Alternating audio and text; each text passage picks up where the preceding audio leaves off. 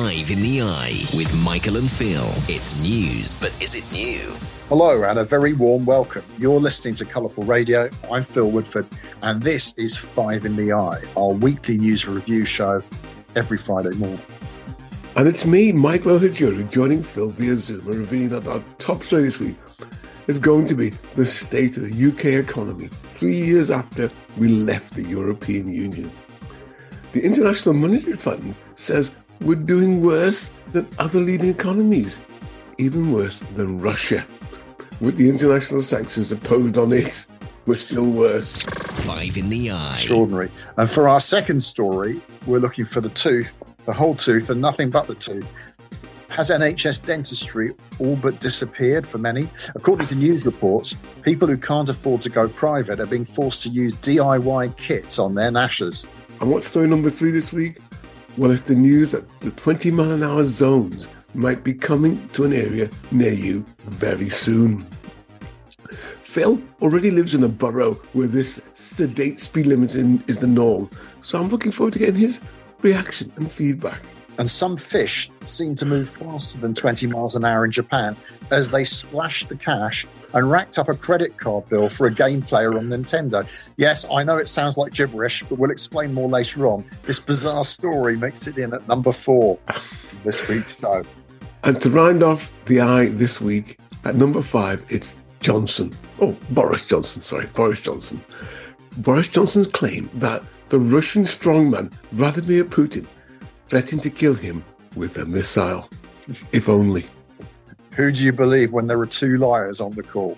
And that's this week's Five in the Eye. Five in the Eye. Okay, well, we're going to kick off the show this week with what Michael and I usually refer to as the B word, Brexit. And it came to light again this week because the, the International Monetary Fund, the IMF, published a report and it was looking at the uh, projections for leading economies.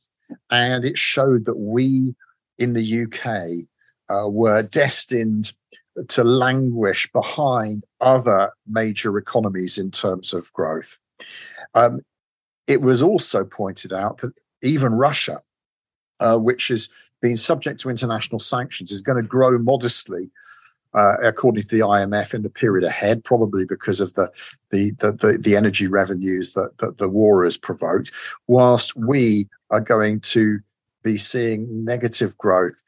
Um, and many commentators have said, look, the elephant in the room here is Brexit. This is this is fundamentally what's put us at a huge disadvantage. Everyone's suffered from, you know, everyone's suffered from COVID everyone's had the same effects, of course, from the war in Ukraine and uh, uh, and and, and uh, the the the the, uh, knock-on effects on energy. Everyone's um, in the same boat with regards to supply chains and relations with China and so on. The missing ingredient is Brexit. And what, what do you think of this, Michael? The defence is well, the IMF. Well, they usually get things wrong. A lot of their predictions have been false before. That's the kind of defence of the pro Brexit brigade. What, what do you make of it, well, Michael? Look, the, the pro Brexit the pro Brexit brigade deflect every authority, every economic authority, say they've got it wrong, and then they go to the moral high ground of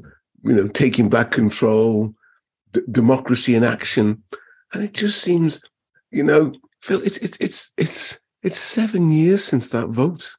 Mm. Seven years in June. We left three years ago, yet we're still going on.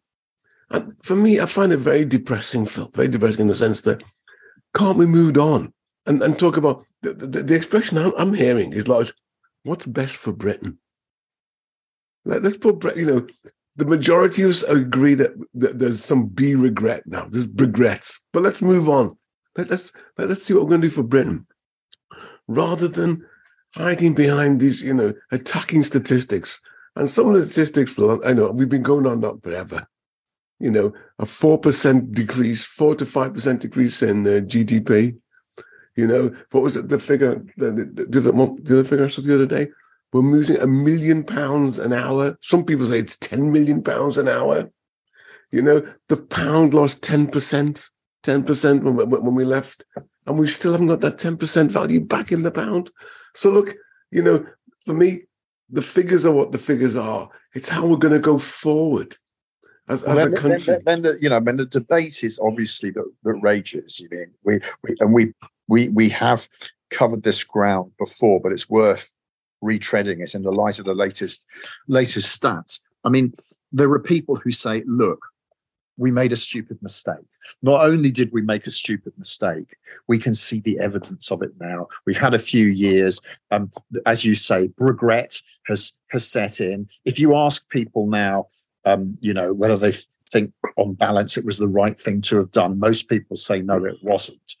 And so then the argument from some people would be, well, why are we continuing on with this uh, blinkered approach that says you know, Brexit is done and dusted forever. People have changed their minds. Um, the Labour Party, on the other hand, seems very reluctant to pick up on that strand. It says, you know, the, the vote was the vote. We don't want to go back down that divisive road. Let's try and make the most of Brexit. And then people are saying, well, what do you mean make the most of Brexit? There's nothing to make of it. So where do you sit in this, all of this, Michael? Best for Britain, Phil. Let's move on. Let's move on. We're not going to go back. Not, I don't think we're going to join in the short term, but we've got to think about that. That's our biggest, our biggest trading partner next door. Mm. How can we get on with them? How can we move on together? You know, remember we, we talked about the four freedoms that that that, that, that the EU had. They talked about the freedom of freedom, the freedom of movement of, of of goods, people, services, and capital. Let's decide what are, the, what are our priorities in that? It's certainly not people. We don't know immigration. Capital, that's important to us because the, the city is one of our one of our biggest earners. You know, services, we, we, we earn a lot of money out of services. And then finally, goods. How can we come back together? How can we work with these people? And I'm looking for building bridges.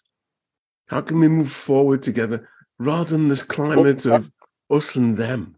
Well, I, I think this is what probably will happen. There'll be a gradual um, coming together of the UK and the EU in the coming years, and probably it'll be driven by a Labour government, and it'll be a Labour government that doesn't go into an election saying let's reverse everything that went on before. It will be very cautious. They'll come in and they'll start talking. There'll be a dialogue and we might try to resolve some of the issues that are that are outstanding to make the the the arrangements and agreements that little bit more favourable to us, and we'll be showing.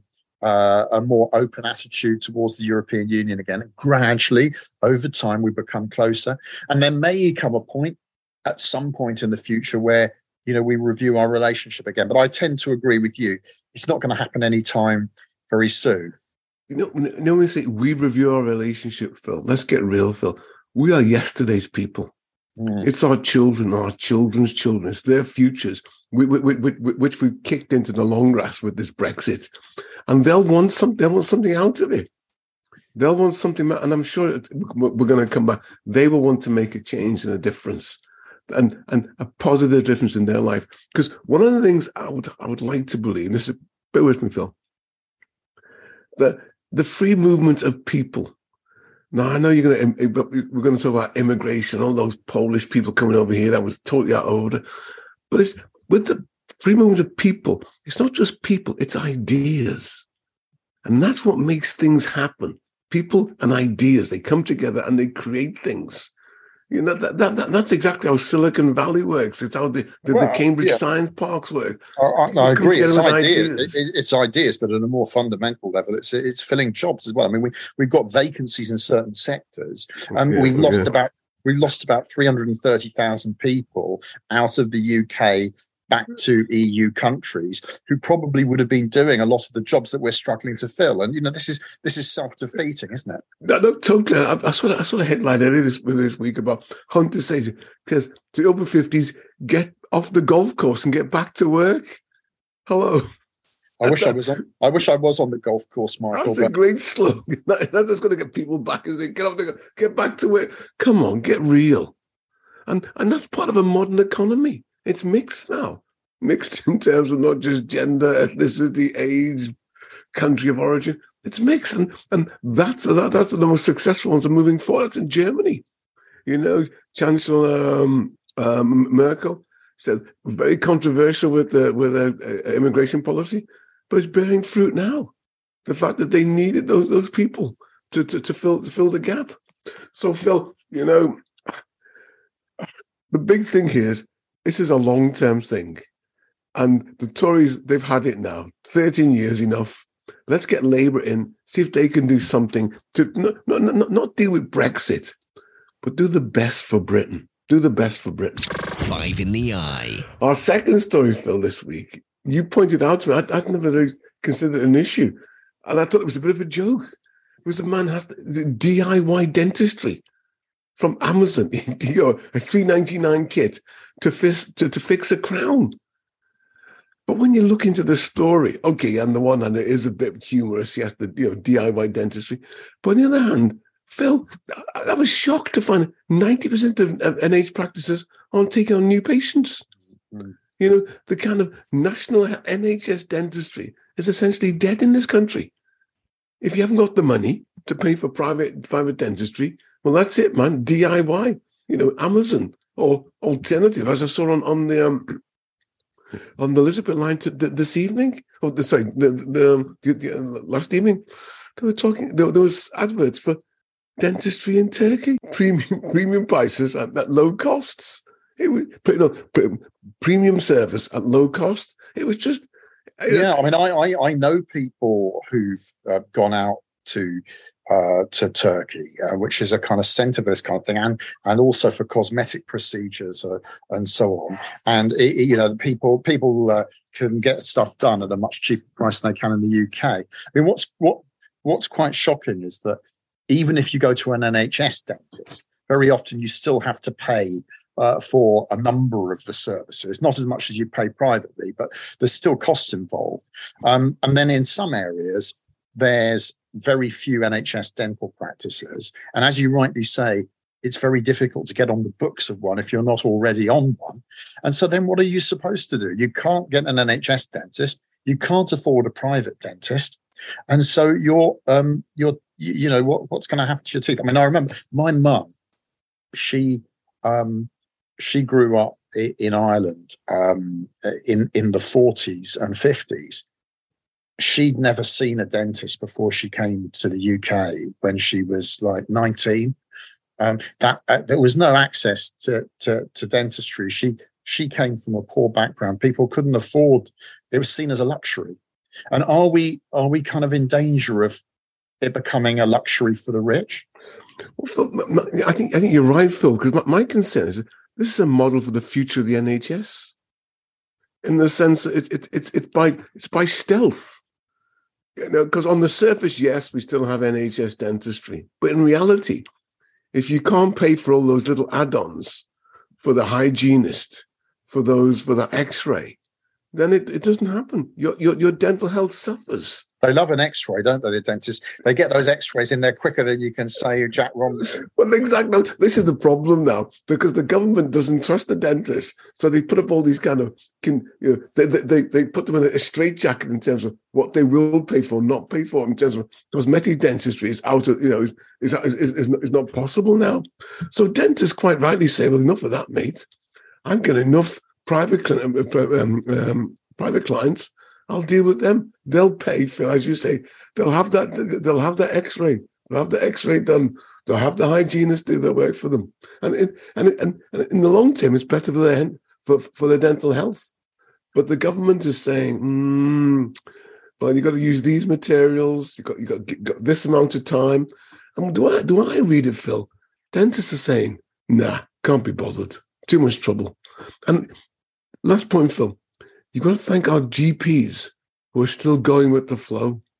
Even though the government is putting these constrictions, constrictions restrictions on them in terms of, you know, 10 minute interviews per complaint and all this, they're still there. But you, you got to wonder how long is it going to last? Five in the eye. Our third story this week is all about the speed limit. And so a number of websites, including What Car, were covering the fact that uh, nearly half of London's roads already have a 20 mile an hour limit. And government guide on road design in newly built residential areas, there's a kind of assumption now that there will be a blanket speed limit of 20 miles an hour instead of 30. So the 20 mile an hour zone is kind of starting to take over. Now, I know this from my own borough, which is uh, Richmond. Uh, we we have, I would say, ninety percent of the roads in the borough are twenty miles an hour. And uh, although I'm not a driver, as you know, I I do uh, I, am a passenger and I go on buses and I I I'm very used to this 20 mile an hour. On some of the roads, Michael, it seems almost impossibly slow. The roads are quite wide, and you, it feels like you might as well be in a horse and trap. No, no, come on, Phil, get real now. Come on, Phil. Why do, why do you need to travel at 200 miles an hour?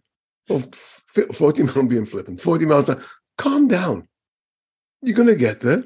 You're going to get there safely. And Phil, look at the, the stats are very compelling in this, Phil. Very compelling. Back in the day, they used to say, you know, if you were hit at 30 miles an hour, you, your, your chances of death was something like um, 20%. But, but at 20 miles an hour is 2.5%. percent mm-hmm. You know, your chances of death. Okay. Yeah. I know the, the, the, strongest, yeah, the strongest argument I agree is about is about road safety. But but but but Phil, those figures are overcooked.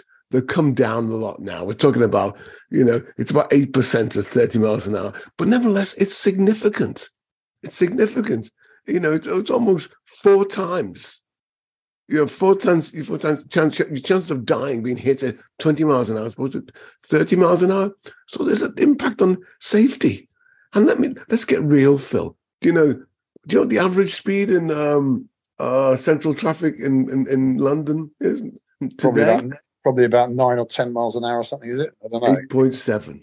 8.7. And, and it rises to the outer suburbs, to your leafy suburbs, the average speed is 20.3 miles an hour. So we're actually doing it now on average. That's what the speed limit is. So just there's not, not the speed limit, that's the average speed of the traffic. So what, what we're saying, well, let's get realistic. Just accept that 20 miles an hour is what it is and go with and, and, interesting. Go me, with the me, flow. Let me throw another idea at you, Michael. This is an interesting thing that happened to us as a family. So although I don't drive, Mrs. W drives. Uh, we've got um, a Peugeot, and uh, she took it in for its MOT. Um, it failed its MOT on the emissions. It was failing all the emissions tests. Now, the garage said, you know what this is? It's that the car isn't getting like a proper run. Most of most of our driving is just in the local area, and if we do travel, it's across London, across other boroughs that are, are, are you know not encouraging high speeds anyway. And um, this garage, they took the car out on a motorway for half an hour, gave it a run. It came back, it passed all the emissions tests. Um, now, I was a bit flabbergasted. I'm no engineer, Michael, but I was a bit flabbergasted by this. Could it be that these slow speeds are actually not good for the engines and therefore not good for the, the gases that we're breathing in uh, as we go down the street? No, Phil, you're mixing two things there you, you you're mixing regulation with um, engines designed to meet regulations, and the the engines themselves today are, are designed to meet regulations which are based on 30 of 30 miles an hour, 40 miles an hour, etc. If they had regulations that said you're going to go at 20 miles an hour, they'd build a different engine. It'd be a, a different regulation engine. In fact, I go further say it's just different software different software because you can suit these engines up to do modern engines to perform one pace or another. And you saw a little bit of that from this um, the diesel scandal in mm, um, the Volkswagen. Volkswagen, Volkswagen and Mercedes, where, where they where they tweak the um the, the software for the test and then mm. the software for different on the on the street. So you know this is this is governments have the power if they want to, to, to, to, to squeeze the manufacturers to say this is what we're looking for. This is what we're looking for. But, you know, just in terms of um, particulates in the air and, and, and petrol consumption, it's come, you know, these have been reduced considerably over recent years now. We're getting, I'm, I'm getting, well, not, I'm, I'm going to say I, the car gets about 40, 50, 60 miles to the gallon on certain runs. We're using less, less, less petrol. You know, so the engines are capable of different animals from what they were 10, 15 years ago. So the government, if they wanted, they could squeeze the engine, the, the, the car manufacturers to to to, to come up to, to standard or standards that, that, that they define. So, Michael, if we were going to drive over to you in Abbey Wood, you'd be happy if it was 20 miles an hour all the way, e- even even if it it took us that little bit longer to reach you. Come on, Phil, getting real. I'd want you to arrive safely and feeling happy. You know, I remember when I was in Martha's Vineyard, where the speed limit is 15 miles an hour, and policemen would run up to you, going over and say, "Stop! Slow down!" You know, it's it's it's it's, just, it's, it's a different attitude. You know, listen, listen, wanna... listen, to you, Michael. When I was in Martha's Vineyard, uh, honestly, and you talk about me and the leafy suburbs. no, that was, that, was, a long time. It was a long. That was a back in the day, back in the day thing. But no, Phil, if if if it takes you two hours as opposed to one hour fifty, one hour thirty, come on, in your life, healthier, safer, calmer, rather than stressed. You know, you're moving one traffic jam to another. Just, I'm going to say this to you: calm down, calm down, enjoy the view, have a look around, breathe in, enjoy. Five in the eye. Our fourth story this week is a fishy story. It comes from Japan, and it's about live TV. It's about it's about a game on TV of a fish playing a digital game. I'm not quite clear what the game is, but this this uh, people watch this fish doing this game. Um, the fish actually started rewriting the um the username for the for, for the owner of the uh, owner of the game, and as a consequence, started to spend money. So this fish just wandering around through motion detection technology, again a bit of bit of magic there, was able to spend hundreds of yen yeah, my, my, my, underst- my, understanding of it was that it was the, the, the, the fish swim in various patterns um, and the motion sensors allowed them to play the game. But what happened was when when the owner went out of the room, um, the screen defaulted back to kind of the the the, the, the, the kind of menu. At which point, the fish's motion started changing usernames uh, exactly, uh, and, spend, and, spending money, which is absolutely extraordinary. I mean, do you think the do you think the fish knew what they were up to? I mean, maybe they were fed up with playing the games, Michael. they thought they thought, right, this is our chance to get our own on this. So, on this so, for, so for, let me understand this correctly. This is you crediting fish with intelligence, reactive intelligence Tele- yeah. Intelligent with a grudge. I think this could be the rebellion. This could be re- rebellion of the fish. Forget Planet of the Apes. It's Planet of the Planet of the Fish. So I'm, I'm, I'm going to have to say to you, I don't believe that's quite true. I don't believe that's quite true. That was the um, that the, the, the fish knew what was going on.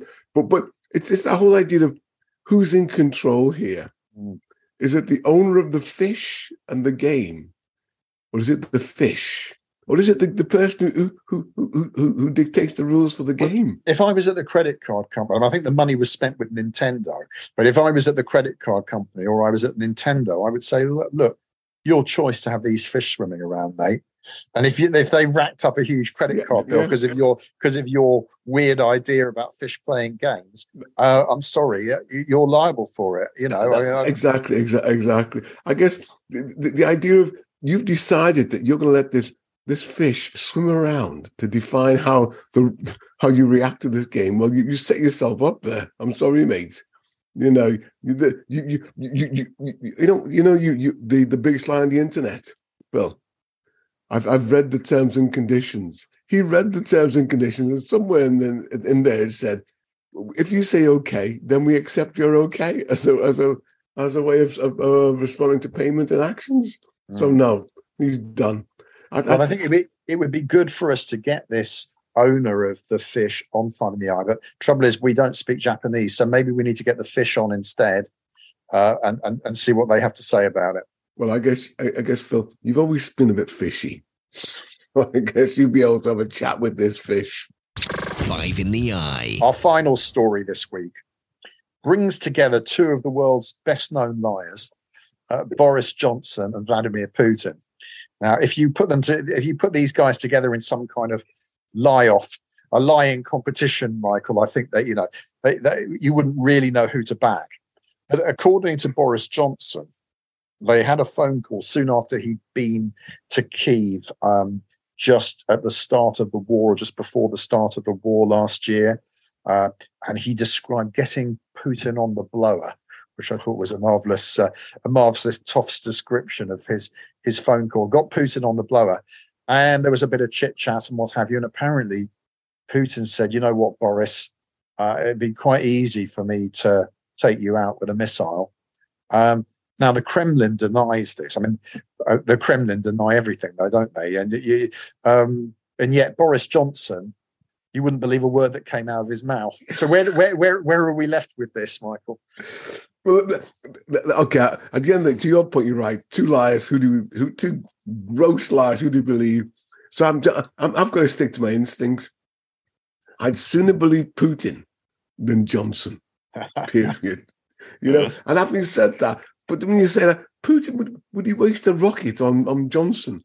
He's he's, he's more about you know was it the um the umbrella with with with, with the with the with the poison at the end. It was just just poking with the umbrella. The old Cold War techniques. Yeah. Exactly. By the way, we know we know that Putin, we know that Putin loves a bit of Novichok and polonium and this kind of thing. exactly.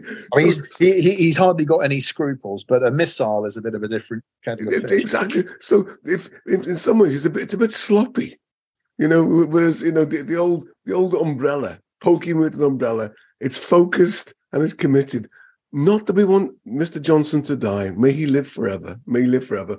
But I would say, as a threat, as a Putin threat to Johnson, I suggest rather than sending some kind of intercontinental ballistic missile to London just to deal with Johnson, just to send a couple of tourists over to have a walk around the, the House of Parliament. And oh, by the way, exactly. Pope after, Johnson. After they've checked off Salisbury Cathedral, they could come to the House of Commons. Definitely. So come on, come on, Johnson, get real. Or equally, Putin, get the umbrella out. Five in the Eye. Well, that's it for episode 0396 of Five in the Eye. We hope you enjoyed the show. And if we, have, if we haven't been blasted by the Russian missiles or poked in the, by the, uh, the Russian umbrella, we'll be back to do it all over again at the same time next week. Not only that, we hope to be joined by our bureau chief in Germany, none other than Burkhard Acton. So it's one you won't want to miss. For now, in London, this is Phil Woodford wishing you well for the week ahead and saying goodbye. And this is me, Michael Ohajuru, saying, as ever, if you have been, thanks for listening. We put the world to rights for the put the world to rights on the hard shoulders of motorway of life this week and now rejoining the fast lane and heading for home. Goodbye. Five in the Eye with Michael and Phil. It's news, but is it new?